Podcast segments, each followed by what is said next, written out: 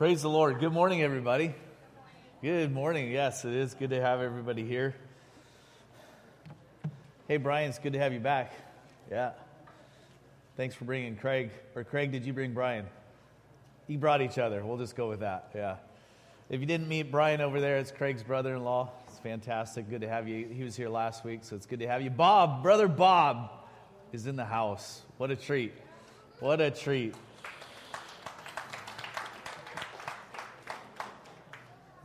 Found out last evening that you were here. How long are you here? We'll just like, are you here for a couple days? Just today?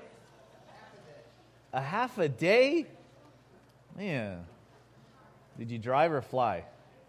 You drove and you drove them back. God, oh, yep. Well, hey, there's a good excuse then just to swing on up here. Perfect. I like that.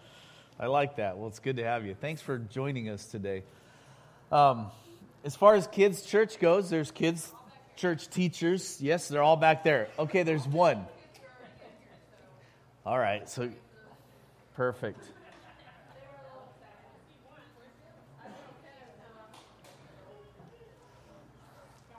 So all the kids are excused to go off to kids' church, correct? Yes. People text me during worship and during service and stuff, and I just got a text from Deborah that she's good to go a little while ago. that's okay. No, that's nice. It's like, hey, who texted me? like, I shouldn't be checking my text right before I preach, but that's okay. I know. Huh? That's. I always wonder who's. You, you never, at least for me, you know, because I get a lot of phone calls as I'm driving, and I'm always wondering if there's somebody just calling me just to test me to see if I'll answer while I'm driving. You do? You actually? Oh, I didn't think so. No, you don't. Like, like, like, yeah, I know she had me there. but it's good to have Deborah. She's going to come up and share. I want to. Um, I invited her, and she because she's, yeah. Is that clock broken? Yeah. Oh wait, no, we're good. I, I was reading it wrong. Whew, I need to get on the same page. I was thinking, are we starting at like before 10? No, it's after, it's almost 11 now. Good grief. We got to go. Come on up, Deborah. She, you just shh, shh, shh. Uh, she's going to share about what is the Lord is leading her to do this uh, soon, real soon, and she wants to share with us her church. Yeah. So please share. Hi. Okay, can I get this thing? You, well, yeah, you need to. You, you just shut it off. I That's, just it was on and then you shut it off. Shut Maybe Steven shut it off and yeah, go ahead. Now you're, now you're good. Hi. um, yeah, so I'm going to Kenya. I know most of you guys, hopefully all of you guys, have received a letter from me. If you haven't received a letter from me about Kenya, it's because we don't have you on the church directory. So talk to Terry or I, and we'll get you on that. Um, yeah, so I'm going to Kenya. This is my Kenyan team. Um, I was selected out of a lot of students to be on this team, handpicked. And so I know I've, have I discussed this before? I'm not sure. I don't think so. I'll be leaving May 31st, which is actually a bit away, but I want to prepare and get like financial stuff out of the way so then I can start like going and um, actually diving deep into what the Lord is going to have me do. So, can we go to that next slide? I love this. Our team is so fun. Um, the cool thing about it is our that guy in the middle. His name's D. Gluck. He's one of my per, he's one of my favorite professors. His wife is next to him, and all of their kids are behind on the right side. All the students are on the our left side. um, they're amazing. We literally are so much alike. It's crazy. All of them on the Enneagram, if you know the Enneagram, are type nines. So they love like just cohesiveness and how like people function and relationships. And then we're all quality time people. We love to just sit and talk, which is amazing because that's all we did on our retreat sit and talked and got to know each other. And so that's a little bit about our team. The next slide, where I'm going to go to, I'm going to Kipkaren, Kenya. It's a it's a rural area where like no one is. I'll be we'll be flying into Nairobi, which is that big black dot towards the bottom, And then the red is Kipkaren. I was so shocked. It's actually on the map. So it's about two hours from actual like big city. And um, they speak two languages there Swahili and Kalenjin. And Kalenjin is a mother tongue um, for the people who live in Kipkaren. And so we're learning a little bit about that. So, like, hi in Swahili is jambo. But then when we're ever in Kenya, or no, no, Kipkaren, we want to say chumge because that's Kal- Kalenjin for hi.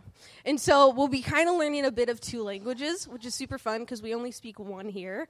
I'm already learning Swahili um, from this awesome app called Duolingo. It's the best. If you guys ever want to learn a language, go use that. And so that's a little about that. What we'll be doing, we'll be partnering with Living Room, we've already kind of got to know like who they are and what they do. It's pretty much just a healthcare facility in an organization at, in Kenya. And it started with one. It started with um, one in near Kipkaren, which we'll be at. And this gal ran into this guy under a under a tree, and he had HIV. And what they do in Kenya is if you have a terminal Ill- illness and your family can't afford to take care of you, they'll leave you somewhere to die. And so she saw this, and she's a nurse that actually went as a missionary to Kenya for this particular reason.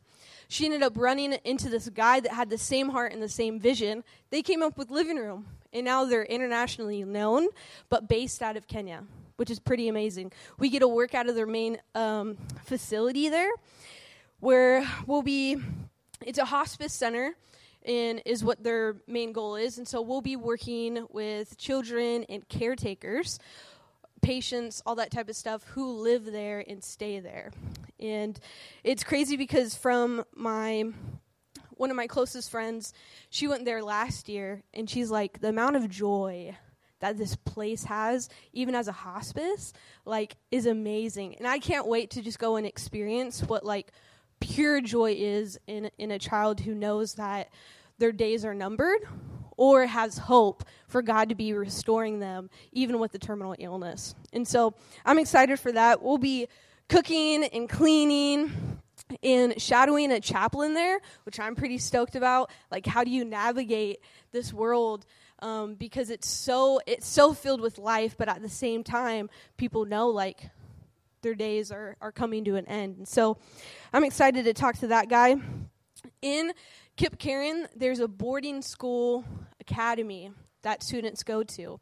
Boarding schools in Kenya, they work more like it's boarding school, half orphanage. And so most of the children are orphans that live there, but it's also a boarding school that parents send their children because of the school system in Kenya. It's not set up like here. It's miles, like they hardly have any schools, and it's miles and miles and miles that a kid has to walk or fly to or anything just to be in an elementary school. And so these children can't afford to walk back and forth. And so um, we'll be spending time with them. And then also in Kipkaren, we'll be doing home visits where people invite us to their home and we just talk to them have some quality time, which our team loves, and um, just just understand like their heart and and what's their worldview, what's their culture like, and how how do they perceive us coming in. How do they um, perceive Christianity? What is reli- what is religion like? What is a relationship like to them? And then we'll be spending uh, some other time fellowshipping just hanging out with the kids. There's this one gal, and we saw her testimony, and she's like, I love when Americans come and sit with me. That's it, just sitting. And I'm like, I can sit. I could do that all day. Love that. And so, and then worshiping. Our whole team, our Deglux family, they're all worshipers. Their children love worship. They write their own music, which is pretty insane. And then all of us students have some type of passion for worship or can play drums or bass or guitar or ukulele and so or sing And so we're literally going to go around just playing worship. But it's cool because they do worship differently. They don't have like a full band, it's just one person calls out a saying and the rest repeat it. And then another person calls out a saying and the rest repeat it. Even like three years old, they'll like call it out and everyone just it just is like beautiful these, these videos we're seeing and, and i can't wait to just be exposed to to their culture so, the nitty gritty. I have to get there somehow. And how I get there is by funding. And so, the next slide is about my funding. In total, I estimate to, to um, fund $4,200. That's everything included flight, vaccines, all that type stuff. You saw in my letter only $3,000. That's for the global outreach part. That that's my flights. That's my room and board in Kenya. That's all my travel expenses, insurance, all that type stuff. And then that's two meals a day that they'll provide for us. The rest of the meals we'll, we'll either go without or go in town and eat or make it ourselves, go shopping um, and make it ourselves. So the next thing is my vaccines. This is a steep price. Um, yeah, I don't really have I don't really I don't have medical insurance right now, and so that's where like this kind of comes and like sh- sh- shoots me in the foot. So these are pretty hefty prices, especially the yellow fever. It's low, like we have a shortage globally of yellow fever, and so just for that one vaccine, it costs two hundred and forty dollars, and that's like on the lower scale. Um, and so all my vaccines will come out to nine hundred and twenty-six cents um, to the dot. And so then the other expenses like food, we have um, one day of debrief in Kenya where we go to a different place and just kind of reflect on our time there before we come back to America. Um, souvenirs, did I say that right? Souvenirs. Um, stuff to bring back for people, for friends, family, and then unforeseen expenses. Like there's so many things that I can like be like, I didn't think about that um, until I got there. I didn't know I needed a, a, net or something. I don't know if I'll need that, but maybe. And that all that stuff I can get there and leave there because I won't need it back here in the U.S. And so um, my goal is to pack light. Um, the next slide is where I'm at in my expenses. Thankfully, I'm 54% funded when it comes to my global outreach funds, that $3,000. So I have 1610 out of that, which is amazing. Um, I, I believe I'm the first to reach 50% on my team. Yeah, and that's to you guys in this room who, has, who have given.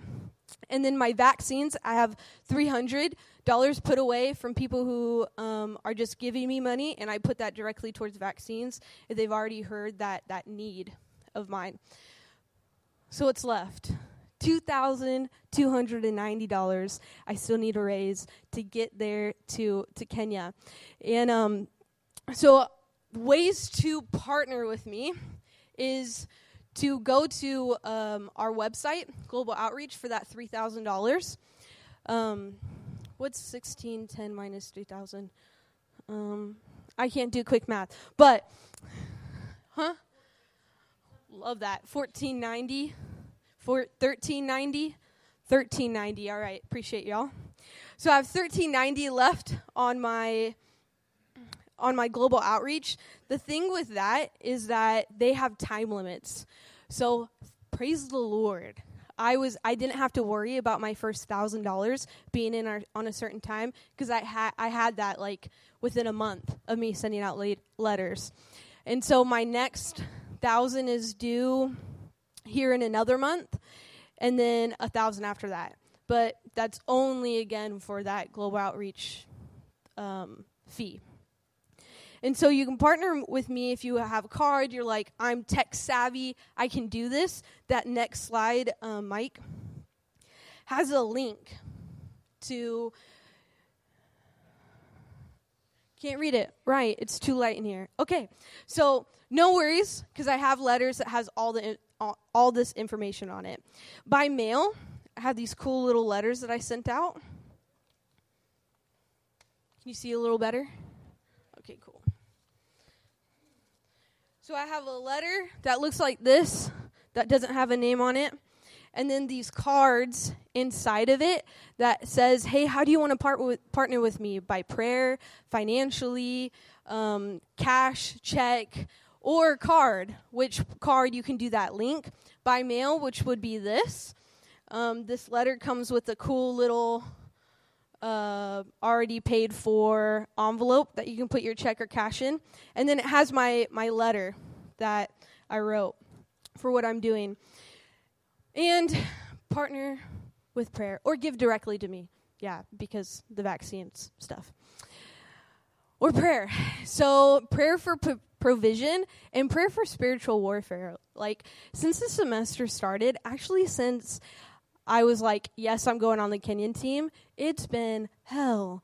It really has been. Like, this semester has not been like too fun in the scope of like doing work and like battling like anxiety or these weird things that come up. I flush my phone down the toilet. That costs a lot of money. It literally it didn't drop in the toilet, guys. It literally flushed down the toilet. It was cra- yeah. I had to go to main. It was a whole ordeal. They had to like take the whole toilet apart. It was crazy, right? And so free of charge too because I'm a student at Jessup. So it's been it's been insane. Like we've had, but praise the Lord because some good stuff is happening at Jessup. We just had a worship night where 11 people say, um, accepted Christ to be their savior, and so I'm like, oh my gosh, God, like this is a reason why this stuff is happening. We're going to Kenya. Like I'm doing your work, and it's tough. It's it's incredibly tough. But at the same time, like God is so good. When you see His faithfulness, even through the hard times, it's like, okay, God we can do this. We got this. Like, the devil ain't to hold me back yet. And so, yeah, that's my spiel. But I hope you guys um, are willing to partner with me or want help. Two and a half weeks. Yeah, I don't know the exact date, and that's why I didn't put it back here because we're wondering if we want to do two days or three days of a debrief before re entering back into the States. But yeah, I have these with me. So if you lost yours, you're I don't know where that is, or I never got one and I'd like to support you, I have these with me and I have extra of the envelopes that I've already paid for and the green envelopes too. If you're like, I don't need your letter, I already have it posted or something, I have those for you too. So come talk to me afterwards. Amen. Amen. Any other quick questions? Kenya. Yeah, it's a it's a small little town out of Kipkaren. Yes. Mm-hmm. No, no, no, no, no. That's where it started. Mm-hmm. Job.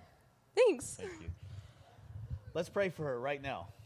Just reach out your hand in the, in the name of Jesus. Father God, we come to you and we invite you, Holy Spirit, to completely completely be involved in all of this, not just for Deborah's sake, but for your kingdom's sake, for this team's sake, Lord Jesus, that they would represent you, and in representing you, that you bring all the provisions that are needed.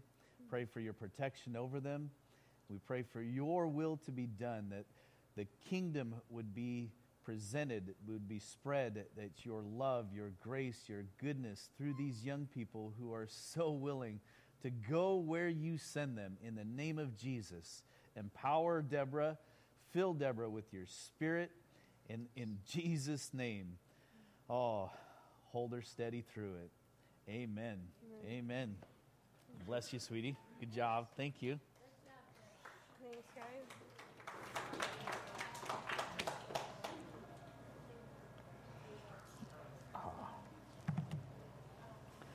Well, good morning. Good morning. Praise the Lord. How are you doing today? Excellent. I'm going to get right into a, a message because I, I, told you I, was, I, wanted to speak of um, in dealing with, uh, I think, challenging, if, if not challenging, but uh, kind of alarming things that Jesus taught and, and spoke in when I say alarming, I'm like, wow, did Jesus really actually say that? And, and, I, I love uncovering the things that Jesus actually said, unwrapping them and, and, and, and saying, wow, is this what he said? If it's what he said, is this, how did he mean it? What was he referring to? And so many things are like, wow, that's really deep, or that's extremely offensive, or that's, wow, that's amazingly loving. And I think that we, as we delve into the kingdom teachings of Jesus, there's one that I want to uncover this morning, and just, I told you I wanted to talk about it, and it's uh, so I'm going to make it as short as possible. At the same time, don't want to just skim over it because it's it's really good teaching and understanding. Is I believe it's when we understand our childlike childlikeness that Jesus says for us to become. Uh, in Mark chapter 10, starting in verse 13 and 15, this is a, where he says this. He says, and uh, Jesus, uh, they bringing the children to him, his disciples. This is one place, and this is why I chose this passage uh, or place in Scripture in Mark 10 because he refers to it in Luke. I think it's in Luke 18 also. Hey, Kevin, you stuck around. Good to see you, bud. I'm glad you stayed. Good. Um, Mark says it a, a, little bit different light. And he, and he says this, and they, they referring to the disciples, the, the disciples, the apostles as we know them, were bringing children to him. Well, I'm sorry, I, I misspoke.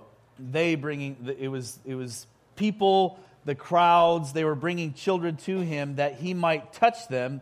And the disciples then rebuked the people. They rebuked those, the parents, uh, the uncles, the grandparents, the, the friends that were, they rebuked them and said, Jesus doesn't have time for these children.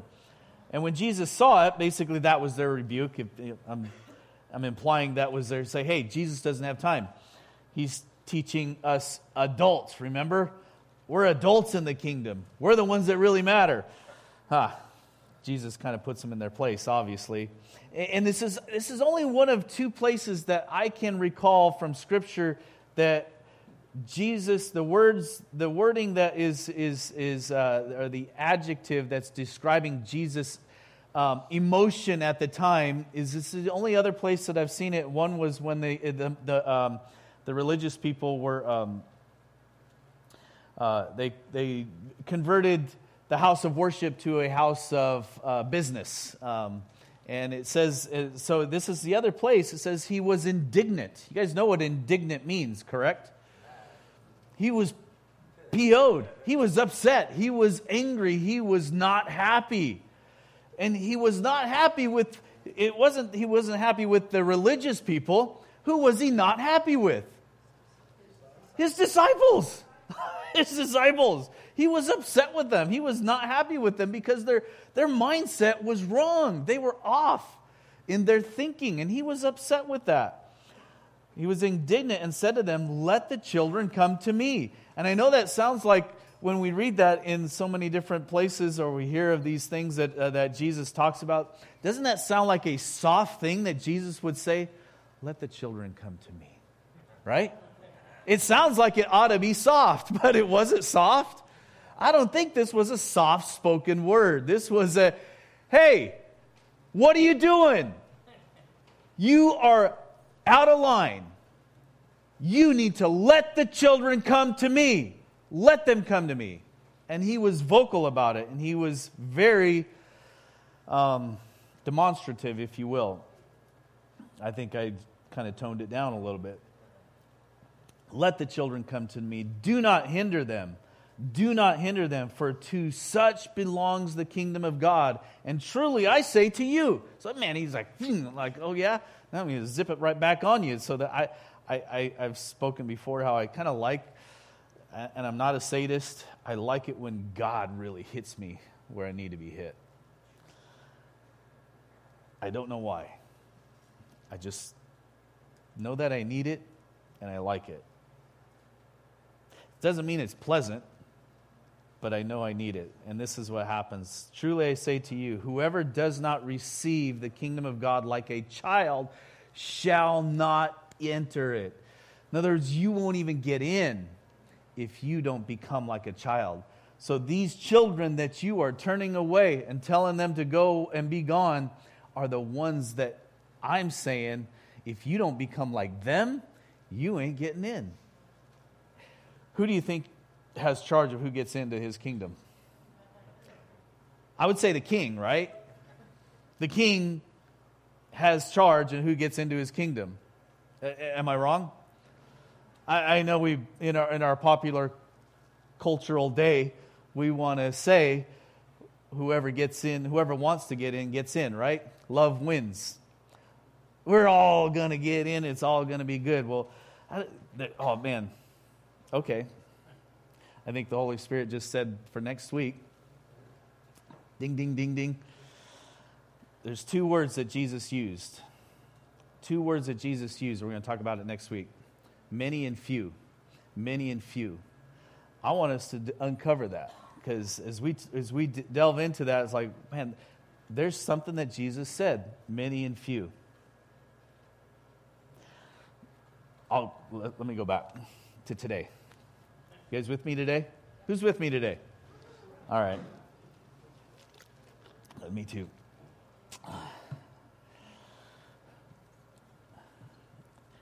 I hear the Holy Spirit giving me like little phrases, and I, and here's one that, and I, and I hear Him giving to, these to me when. You ever talk to yourself? Yeah, yeah, and um, sometimes in my conversations with myself, they're really good. I believe it's a conversation between God and, and myself, and God interjects and God intervenes and God speaks into those conversations. And sometimes they're just me. Just, and usually it goes like this What are you doing, stupid? I'm sorry if that, but, but it's like that's usually my conversation. And, and one, of the, one of the ones I was having this week was, um, was, was this is uh, start, starting to think of spring's coming and spring i get this you know we call this thing called a spring fever. We get like ah where that's why they call it spring cleaning because people get antsy about like oh the weather's nice i feel good i want to get out and do stuff i want to change some things i want to fix stuff i want to build this build that uh, grow this grow that and you know so you start doing this i'm like oh my gosh i got overwhelmed with all the little things i got to do some of them are not little in my home I mean, we need to still do our whole entire downstairs flooring, and I, and, and want to do it with everything in me. I want to patio in my backyard still that I've wanted to do for about three years now. And, and, there, and there's stuff I need to, I need to paint my house, and like all these things started like. Oh. And, and, I, and, and, the, and, I, and I said to myself, well, you, you can't ever finish it if you don't ever start it, stupid. Uh, and why do I call myself stupid so many times? Is that a bad thing? Man, unanimous. Okay.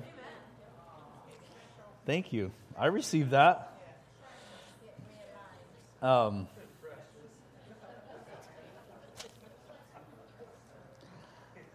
we did get we did get stuck on Proverbs chapter 30 with the boys this last week. That's where we finished off. Maybe why that maybe that's why that word got stuck in my craw, if you will, because it was it was the word uh, at the. It's the sayings of.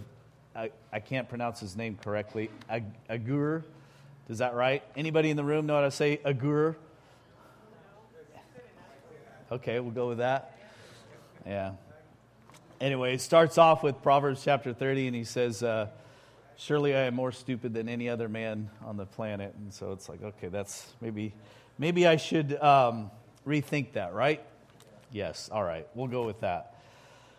But here's what, he, here's what the, actually the Holy Spirit said. It says, it says, finish what you start, but you can never finish what you don't ever start.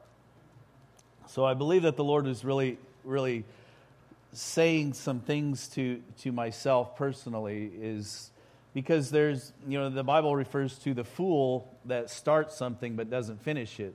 So I think that there's, there's but there's also the lazy bones that never start something for fear of never finishing it. So there's something that the Holy Spirit is saying for us in the work of God, in God's work, that He's saying, trust me in it, get involved in it, just get, in other words, get going in it, and I, I will.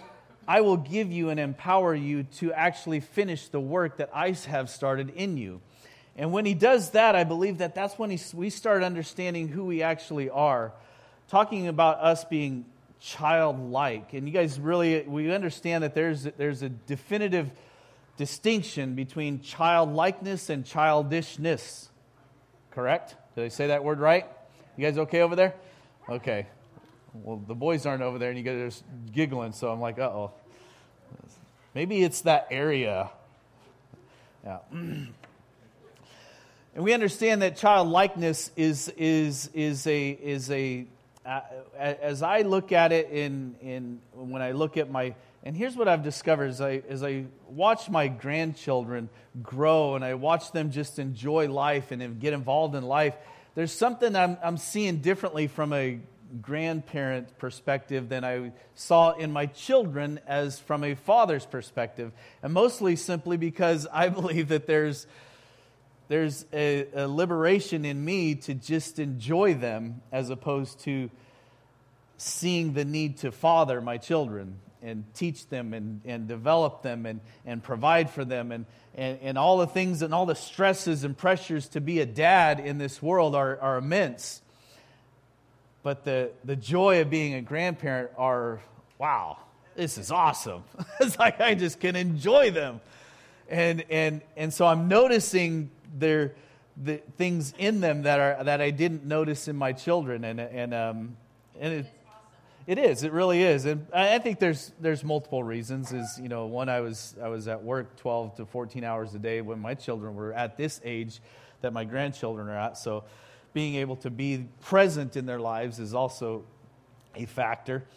But um, I noticed the childlikeness in them that is really beautiful and so amazing and so godlike. You know, and I think of, yes, we know the truth that all of us are born into this world as sinners. We're born into a sinful world as sinners. And, but there's this childlikeness in a small child and an innocence and a, and in, where there's no guile, there's no, there's no corruption of the world, and there's just this, this trust and this I think it's a oneness with who they actually are and created to be, that they, they are actually that person. And then, yes, the corruption of the world. And, and, and, and I, I, don't know, have you, have you noticed something? Uh, these are little things that I've noticed. And man, I really need to get to a message here. It's a really good one. But have you ever noticed the, the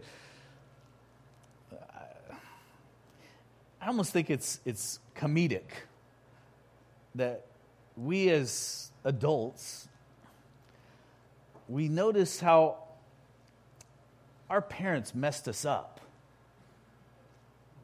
Right? Nobody's agreeing with me?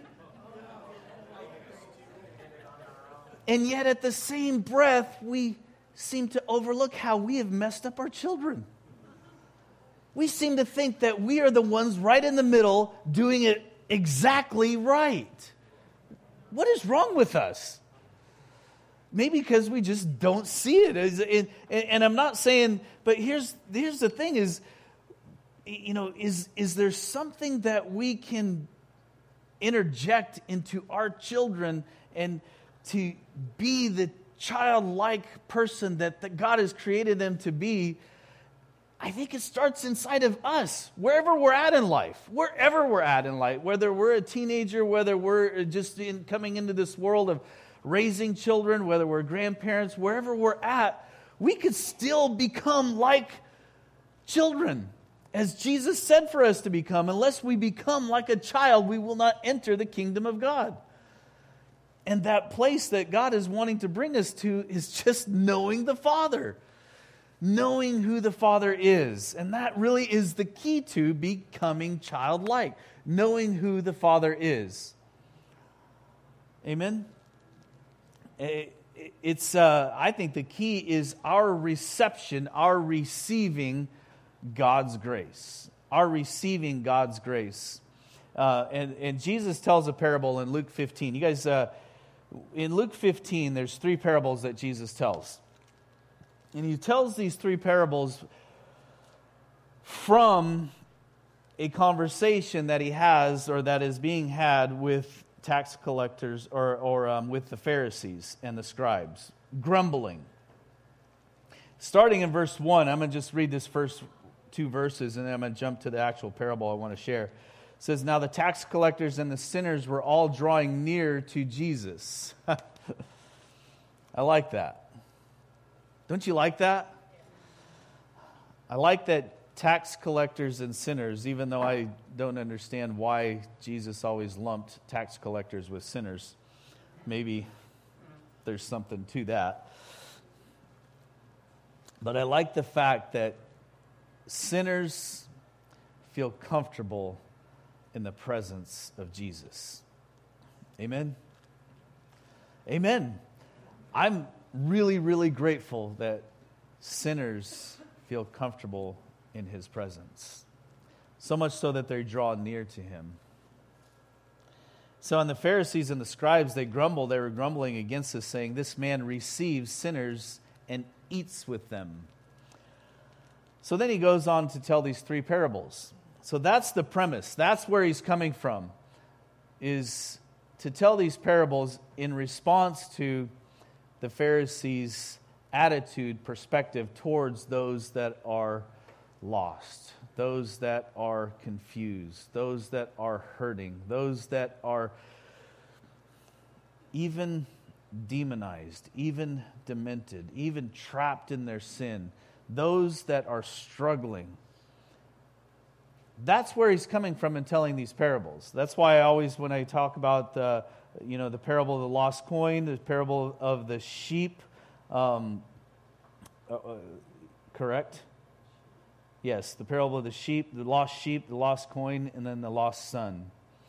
You know, the parable of the lost sheep is always is it's almost always taken out of out of context, um, especially in this day, as Mike alluded to a little bit about worship music in this day and age is all about me being the one that is that he'll leave the ninety nine for to go after, and that's not that's not his intent at all in, in this teaching is to you to understand how you are a special one. It's for you to understand that you need to see people as god sees them. And that's what it's about is, is god's love. It's not about how you are lovable and likable.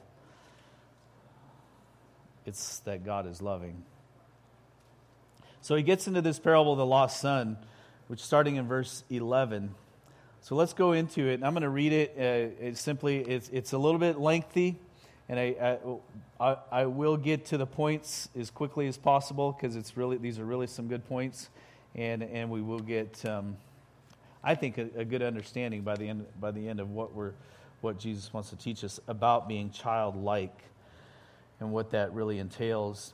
It says, and he said there was a man who had two sons. The younger of them said to his father, Father, give me the share of property that is coming to me. And he divided his property between them. You guys see, hear that, right? Between them.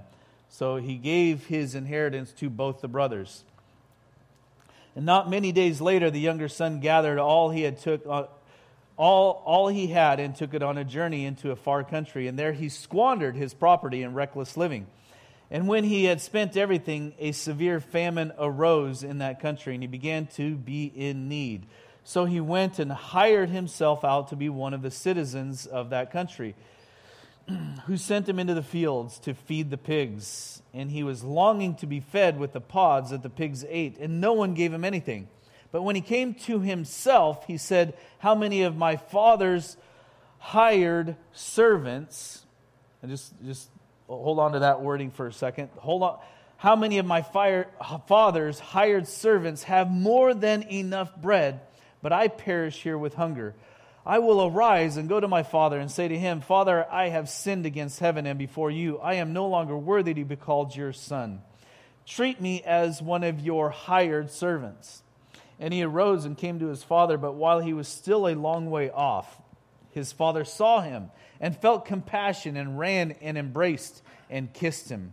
And the son said to him, Father, I have sinned against heaven and before you. I am no longer worthy to be called your son.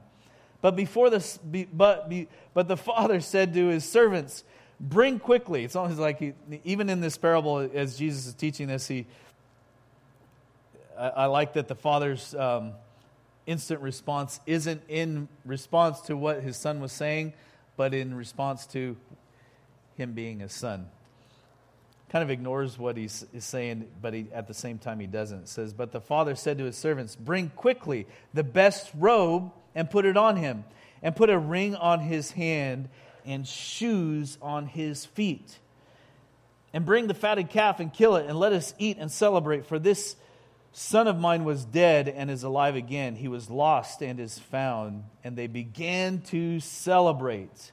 Now, the older, his older son, was in the field, and he, as he came he, and drew near to the house, he heard the music and dancing, and he called one of the servants and asked, these, asked what these meant. And he said to him, Well, your brother has come, and your father has killed the fatted calf because he has received him back safe and sound. But he was angry and refused to go in. And his father came out and entreated him. But he answered his father, Look, these many years I have served you. These many years I have served you, and I never disobeyed your command. Yet you never gave me a young goat that I might celebrate with my friends. Hmm. Didn't he just get all of his inheritance? Mm-hmm. But when his sons, but when this son of yours came, who has devoured your property with prostitutes, you killed the fatted calf for him. And he said to him, Son, you are always with me, and all that is mine is yours. It was fitting to celebrate and be glad, for this brother was dead and is alive. He was lost and is found. Hmm.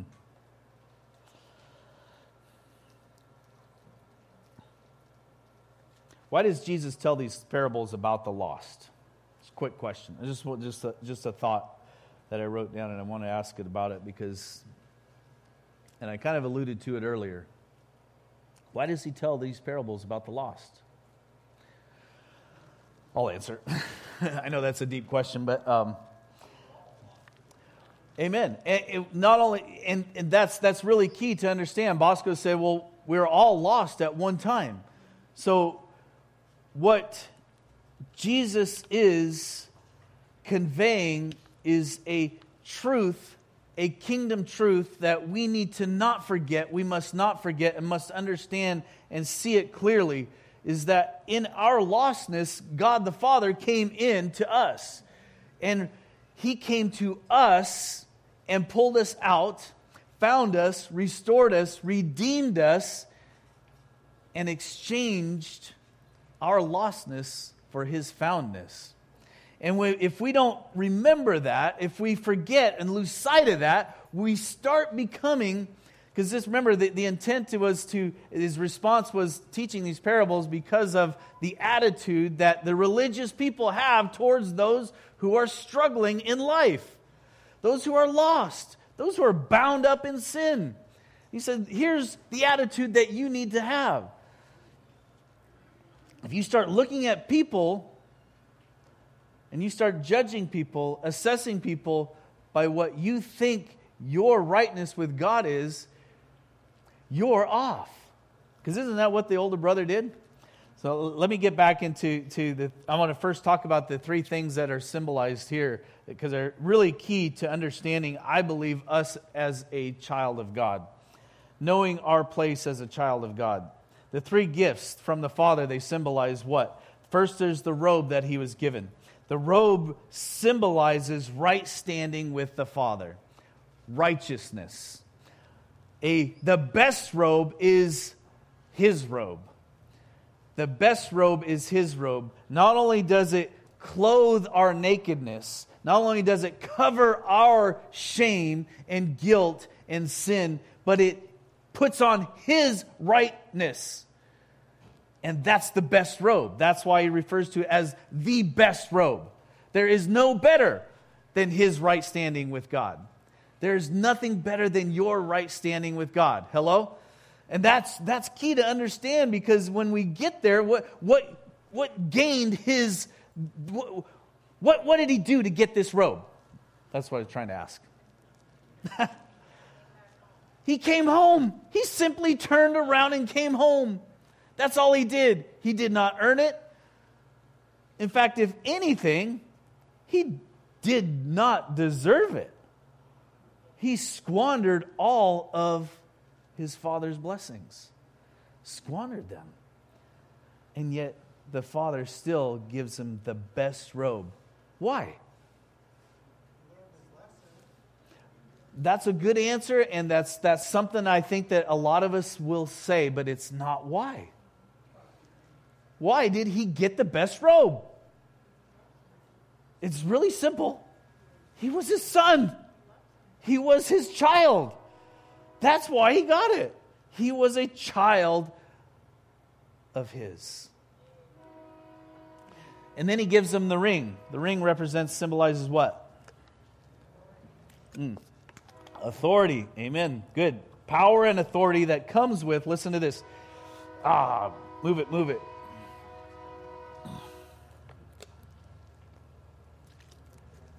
Everybody doing okay? Praise the Lord. It's, it's a good, it's really good stuff. Wait till we get to the shoes. That's what I, that's actually what I want to get to is simply the shoes. All I want to talk about this this morning was the shoes, but we had to lay lay a little bit of groundwork. The ring is the power and authority that comes with being a child who carries the Father's name. Amen? So there's significance in that, obviously, when we have the ring of Christ. And I'm not talking about a physical, actual ring, but it's, it's his name. His name has power and authority. The name of Jesus is not just a cute thing we say at the end of a prayer, it's invoking the name above all names and the power of, of all powers into our life, our prayer. Amen. So, and there's there's depth to each one of these, uh, and that's why I, I'm just kind of really skimming over them. But this third one, which is really awesome, is, is the shoes or the sandals. The sandals represent and symbolize what as a child? This is awesome. If you haven't seen this before, which I think m- many of us have, I'm going to show it to you real quick. Simply this is our rights. Our rights as a child of God. The shoes, the sandals symbolize the rights of a child of God. Because here's, isn't this a real popular theme and a subject right now? Your human rights. Hello? So let's talk about it. Um, let's talk about what the shoes. So to, to cover to uncover what how significant the shoes are, I think we need to go back and we, we need to discuss a couple things in Scripture. One, I don't know. You guys remember the story of Ruth? Everybody okay? Okay. People are leaving left and right. Oh. Goodness. I, I'm, I haven't even said any offensive yet, but must got stuff to go, people to do places to go, people to see, right? Just remember the story of Ruth, which is really awesome. Um, uh, talking about Boaz, the kinsman, kinsman redeemer. I want you to look at this verse. If you've never seen it before, I'm going to show it to you. Ruth chapter 4, verse 7 and 8. Now, this was the custom in former times in Israel concerning, listen to this, concerning redeeming and exchanging. Did you hear that? concerning redeeming and exchanging. To confirm a transaction, here's what you did the one drew off his sandal and gave it to the other. How cool is that? And, and this was the manner of attesting in Israel. So when the Redeemer said to Boaz, Buy it for yourself, he drew off his sandal. Remember, this is where Boaz came to the next in line kinsman Redeemer because of, of, of uh, Ruth and Naomi. And he said, Now, here, you could buy her property. And he says, well, uh, yeah, I want to do that. And he said, well, then you got to marry, you got to marry um, Naomi, right? Is that right? Am I getting it right? Ruth. Ruth. Anyway, yeah, my, my, brain's not there yet. So, and so you got to marry Ruth. And so he said, and he said, well, I don't want to do that. Said, well, then you got to let me be next in line as the redeemer, the kinsman redeemer. So he takes off his shoe. They, they basically exchange shoes. That's pretty cool, huh? I don't know. We ought, should we go? No? You don't want to sh- trade shoes? Okay. All right. Good old handshake will work? Okay. that works too?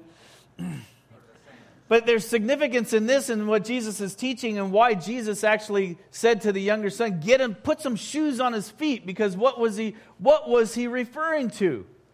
said, "Now you have your rights are restored." Isn't this awesome? Because this is what Jesus is actually teaching us: is that when when our shoes are removed, when we take off our shoes, you guys remember where there was a couple places in Scripture where where shoes had to be taken off? Yeah.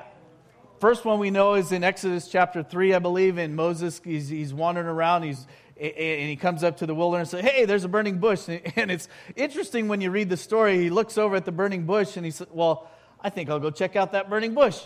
it's, it's really a funny situation. I don't know why, when you read the Bible, sometimes I read the Bible and I just laugh. Like, this is really funny like he looks over and say, "Hey, look at that burning bush. I think I'll go check it out." And then the, then God says, "Well, since you turned to check out the burning bush, I'll have a conversation with you. But before you come up to me to talk to me at the burning bush, what do you have to do? You have to take off your shoes. Why? Because you're standing on holy ground. What was actually trans- what was actually taking place there? Was it because this ground, if he took, didn't take off his shoes, is they were going to melt or something? I always thought that was like, you know, Indiana Jones type stuff or something, but no, it's not. Here's what God is actually doing here. This is where I get start preaching. I'm going to preach for a minute or two, okay? Because this is awesome. What God was actually saying is, is Moses, you come to me to have a conversation. You must surrender your rights as a human so that I can now speak into your life. Because here's what happens we get so much stuff, even right now, today, in this room, in this day. We come to God with all of our demands and all of our rights, and God says, Where, where did you earn these rights? Take off your shoes, surrender your rights, and I will give you rights as a child, a child of God. And let me just let me just back it up and say, and, and or jump on that and say, do you think? Let let's ask a question whose rights do you think are better? Uh, uh, no, whose rights do you think have more weight, have more substance, and like you could get more done? Yours as a human or yours as a child of God? Let's think about it. Just let it process and let it, let it, let it sit there for a minute. Let it get into your soul. Because where we stick with our shoes, where we keep our sandals on, we surrender the place of being a child. I know that's deep, and I want us to really think about places in our life as why do you think it's so difficult to forgive somebody that's really, really hurt you. I mean, that's, that's, that's actually inflicted pain and agony and suffering into your life. And God says, You forgive them. Why do you think that's challenging and so difficult? It's because we, we have our rights. They hurt me, and it's not right and it's about principle. And they need to understand and they need to see how they wronged me. It's my right to make sure they know that they are wrong. Do you, do you hear that? Have you heard yourself think that, feel that? Yes, we have. We have. And to be honest, we have. We stand on our rights. And all along, God is saying, Take off your shoes, for you're standing on holy ground. You have no rights. I know we don't like to hear that. You might say, What do you even mean? What are you trying to say? What I really want us to hear, because in, in the other place, remember Joshua, Joshua came, you know, God had told Joshua to, uh, uh, it was, it's in Joshua 5, and, and, and as, as Joshua is leading the army of Israel, and this was after all of the, um, those who had, like again, it's funny places in Scripture. God told Joshua to circumcise all the males who had been born in the wilderness and not been circumcised yet. And he says, Go circumcise then, and then come, to, come and talk to me. And then when you come and talk to me, guess what you got to do? Take off your shoes, for you're standing on holy ground. Obey me, surrender your rights, and I will instill within you and on you the rights of a child of God that far outweigh and outmeasure your human rights. Now, let me just real quick say that those who I believe trust in God, those who actually have surrendered their rights as humans, I know that's a weird conversation to have, and, and maybe I need to elaborate a little bit more down the road, but those of us who have surrendered our rights as, as humans and then taken on his rights as a child, in other words, now I'm a child of God, and my right standing with God is in him and in Christ we are the most active in human rights movements than any other organization, group, club on the planet. I will tell you that. Because why? Because I believe when God actually instills within his people his character, his nature, his work, that God work gets done, not human work. And God work is way better, far exceeds human work. Amen? It actually sticks, it sustains, it keeps going. And that's why I know the work here at the salt mine is God work. Because humanly, it's impossible for us to do what we do, and God still does it every single week. It's God work. Yes. Mm-hmm. Amen.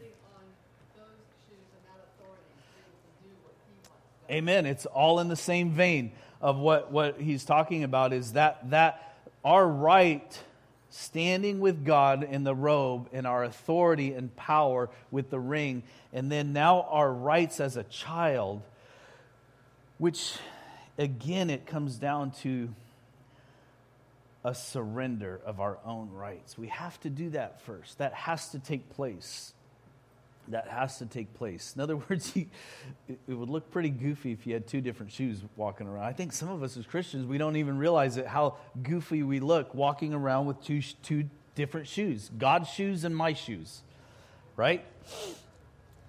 When we want to make it about my human rights and my. Uh, you, you, you, when, I, when I refer to that, I, and I know, man, I'm running out of time like really fast, so I'm just going to like read through the notes. Um, do some research on what humanism is on your own time.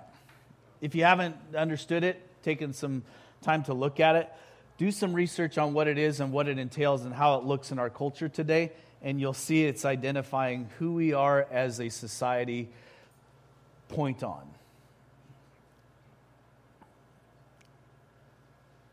And Christians ought to, need to, better be different because we're about God.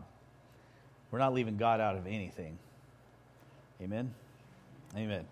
Back to the two brothers, real quick, because here's, here's, here's what happens. The two brothers who misconstrue the Father's grace, which I'm pretty confident some of us do, or all of us do to some extent. So I think if we get it as close as possible, as clear as possible, we'll be on the right page. So I think it starts with the benefits, right, or our rights as a child of God when we get that right, God's grace is close. God's grace is close to our hearts and understanding what it actually means. What are they? It's these. It's two things. It sums up in two, two phrases. Actually, says it in verse 31 of chapter 15. If you want to pop it back up there, Mike, that'd be, I'd be grateful. 31 of chapter 15 says this And he said to him, This is what he says to the older son. And he said to him, Son, you are always with me. Son, you are always with me. And all that is mine is yours.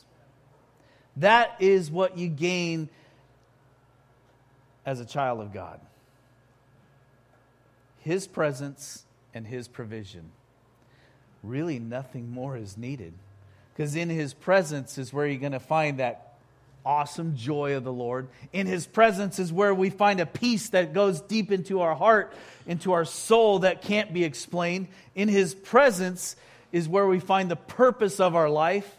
In His presence is where we find freedom freedom from the bondage of sin. In His presence is where we find who we are. Hello? In His presence, when I'm looking at Him, I'm seeing the clarity of who I actually am.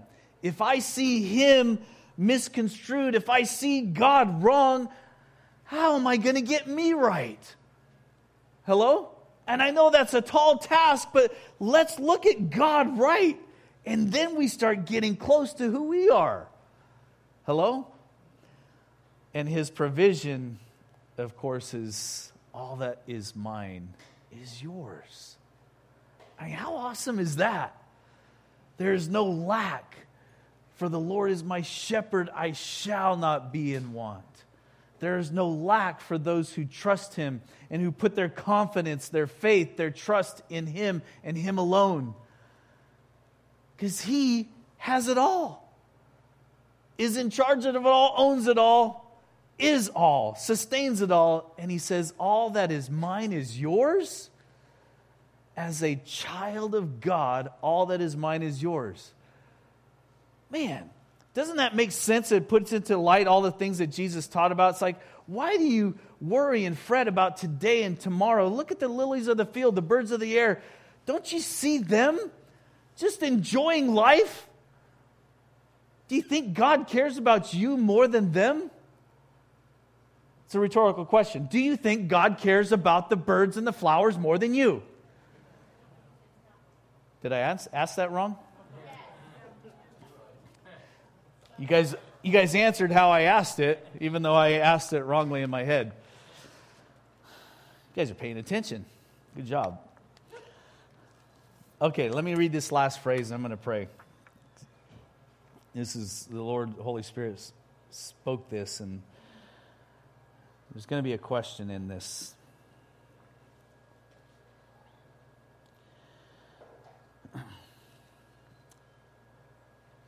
Both of the brothers that Jesus is telling this parable about, they forget the truth about their father's love for them.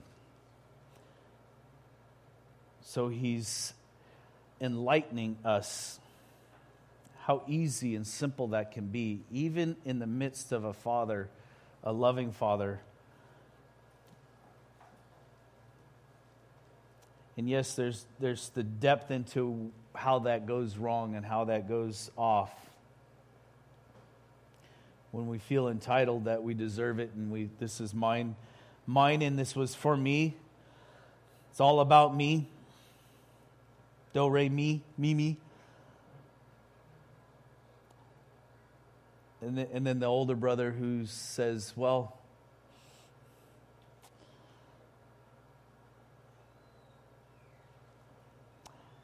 I find my identity in what I do, not in who I am. That also is all about me.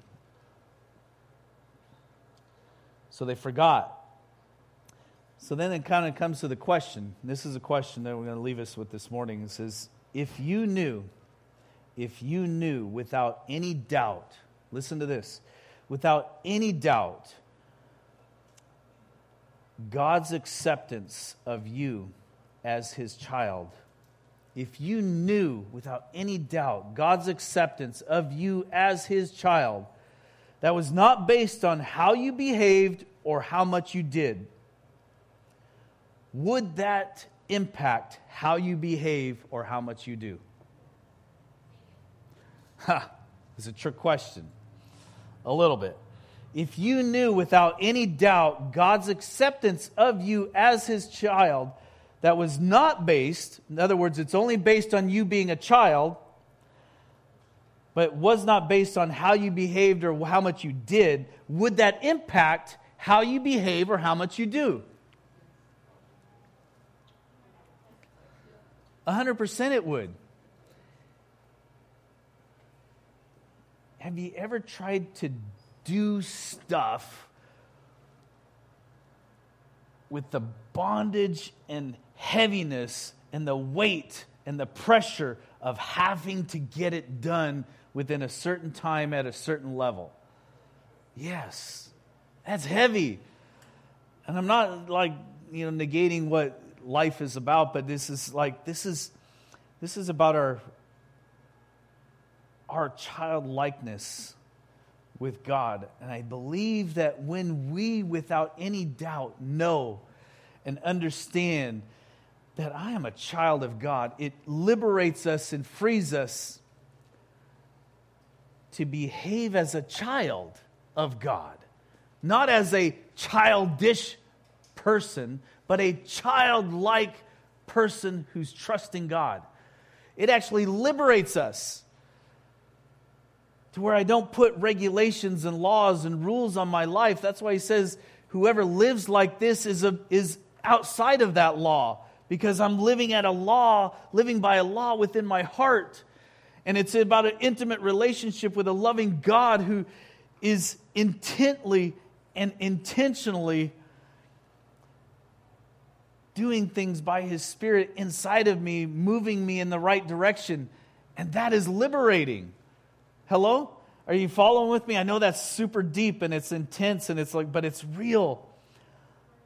And, and then, and then, moving from a place of uh, w- when I when I have the pressure of having to serve God or serve humanity, serve people, serve, you know. Oh gosh, it gets deep. It gets deep within my spirit, and I know I'm over over time, but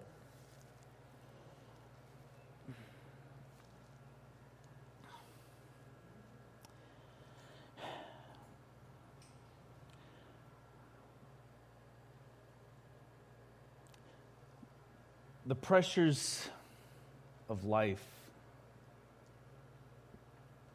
It started young on, for each and every one of us to measure up, to feel accepted, to be, to be accepted.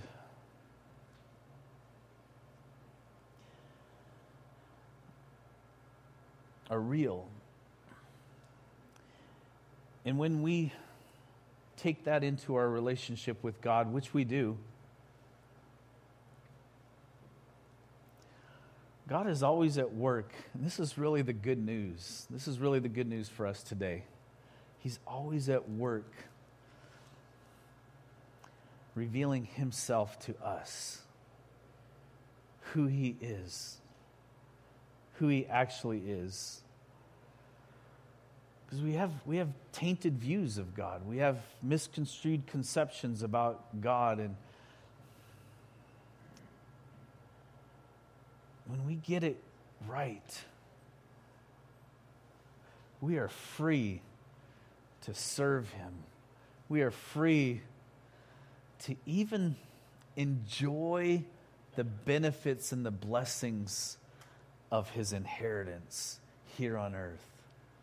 That's really good news. So let's not forget it's God who redeems through his son Jesus. Remember the principle of redeeming and exchanging.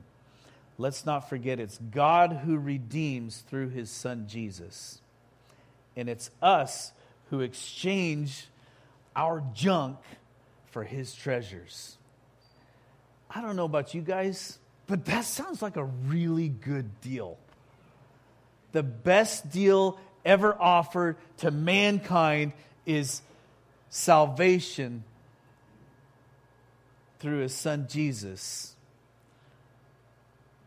grace through faith. Amen. Just simply take off our shoes and put his on. Give up your rights for the rights of a son, of a daughter. That's a good deal. Good deal? Amen. Let's pray. Father God, we just thank you for your love for us. Again, thank you for your mercy, your grace, your kindness to each and every one of us in this room, to our families. And we ask by the mighty work and power of your Spirit that you move in us and through us. You set us free. And by your Spirit, reveal to us, let us know that we are your children.